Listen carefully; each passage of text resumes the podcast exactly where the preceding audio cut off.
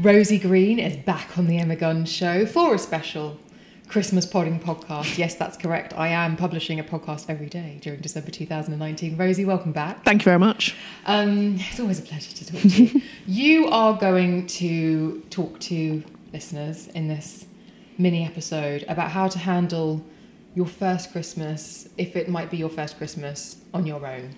Yeah. And your area of expertise is because um, your marriage ended 18 months ago and you've been through it. Yeah, exactly. So I know how people feel.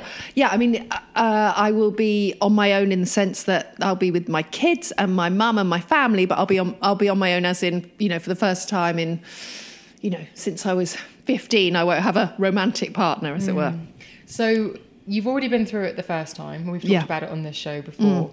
Um, what is your advice for somebody who might be hitting this head on year one? How to just uh, get through it with the fewest battle scars? I mean, I would say feel the feelings that you have. You know, obviously there's going to be some shittiness, but don't let the world make you feel shit about it. And does that make sense? In that, you know, like, you know, we're constantly bombarded with messages and pictures of happy families, but actually, you know, if you're having a nice moment out with girlfriends on December the 13th, you know, I'm saying don't overthink it really. Don't Right. think, oh, if he was here, it would be so much fun. Because actually, I sort of think now, well, you know, the most fun that I had was with my girlfriends and with my kids and with my, and you know, that's still there and it's still happening. So I try and find the positive in that. So don't let it colour everything. Yeah, don't let it colour everything and don't let kind of the expectation that it's going to be shit make it shit. Uh, what, but what is it like? I mean, I know that when your first Christmas, you ended up being with family, but Yeah. if you're setting one less place at the dining table, kitchen table, that in and of itself could feel really horrible. Absolutely. And so that's why I just wouldn't do that. So I just thought I'm not going to have Christmas at our house because there would be one less person and there would be a gap.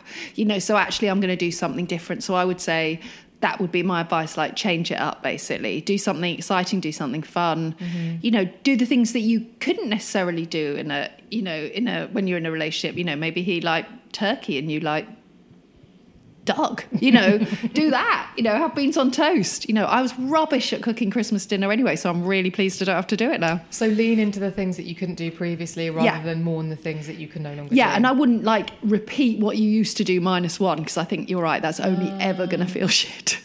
Oh, interesting. Yeah. Okay. And also, should could someone listening to this who's going through it for the first time, or is maybe passing it on to a friend who's going through it for the first time, Mm.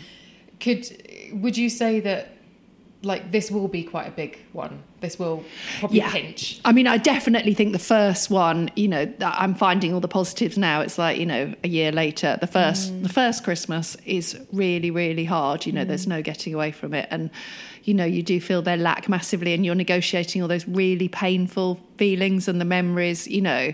Um, and again, I think a part of that is just letting yourself feel like that, you know.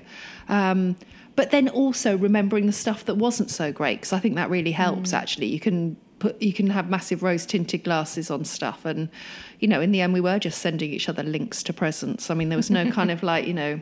Bow wrapped Mini Cooper outside. It was like, oh, you know, you asked me for this bracelet, so I've sent you. I've sent you the link, and here is the exact bracelet you've asked me for. And I'm sure my presents were as unimaginative. So, you know, you can start to think it was amazing. Mm. Oh, so don't put rose tinted glasses Yeah. on or cinnamon spice glasses on Yeah, at exactly. Christmas. And also, t- is it maybe to wake up on December the 26th and go, oh, I bloody did it. Yeah. And actually almost celebrate and think that that is hard. There's no getting around it your first Christmas. Yeah, I think it will be. Well, you know, I mean, actually, I, in a weird way, um, I think there will be sad moments, but I think they might just be sad moments for the children more. I feel quite excited about this Christmas. Actually, mm. I'm going to be with my family. I love them. You know, I just think actually I have a really nice time. I'm just thinking about a brownie badge. Like you earn your first Christmas brownie badge Yeah. and then actually wear it as a bit of a medal. Exactly. Oh, it'd be amazing. Yeah, exactly. To get through it. No, I agree. And, you know, I think Christmas is a really tough time for quite a lot of people because, you know, I've, I've written about it in Red, just saying, you know, it kind of becomes this massive day where, where I think, you know, you kind of. It, it becomes so symbolic of who you are and what stage of life you're at and who you're close to um, that it makes it so painful for so many people. but the pain won't last forever. No, and it's definitely easing. And so I think, you know, the pain that I felt last year compared to the pain I feel Mm. this year, and hopefully the pain I won't feel next year, Mm. it kind of it gets better. Yeah. Thank you so much. Um, sorry if anyone is listening to this and is feeling Yes. in that dark space. We're here for you, aren't we, Rosie? We are we are absolutely and I you know, God I've been there and as I, as we said in our last chat, you know, it um it happens heartbreak happens all the time, but it feels unbelievably bad when Mm. it's happening to you. But yeah, it will get better. It will. That's the truth. and you're sitting right in front of me, someone Yeah. who is now excited about Christmas, whereas Yeah. last year you were dreading it. Oh my God, absolutely. And yeah. there was a moment in a John Lewis car park. Yeah, there was, which nobody needs to see. Nobody, yeah. And I apologise to anyone who saw that. So you, so yeah, it Yeah. might feel like it might feel terrible now, but it's actually a landmark that you'll look back on and feel um, really good about having moved forward from. Yeah, and got through. Yeah. Absolutely. Yeah. Brilliant. Obviously, the links to Rosie, and she can dispense more wisdom than just what she had in the last five minutes. If you go and follow her, she's at Life's Rosie on Instagram, and I'll also put a link to all of the pieces that she's written and all of the links to the articles. But Rosie, thank you for sharing that, and Oh, Merry Christmas. problem. Merry Christmas to you. Bye.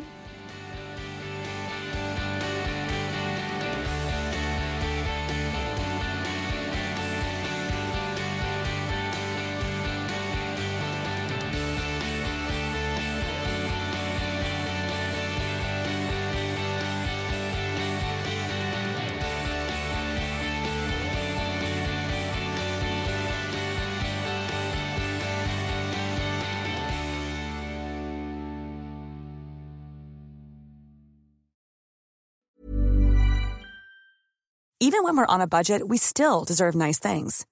Quince is a place to scoop up stunning high-end goods for 50 to 80% less than similar brands. They have buttery soft cashmere sweaters starting at $50, luxurious Italian leather bags, and so much more. Plus, Quince only works with factories that use safe, ethical, and responsible manufacturing. Get the high-end goods you'll love without the high price tag with Quince. Go to quince.com slash style for free shipping and 365-day returns.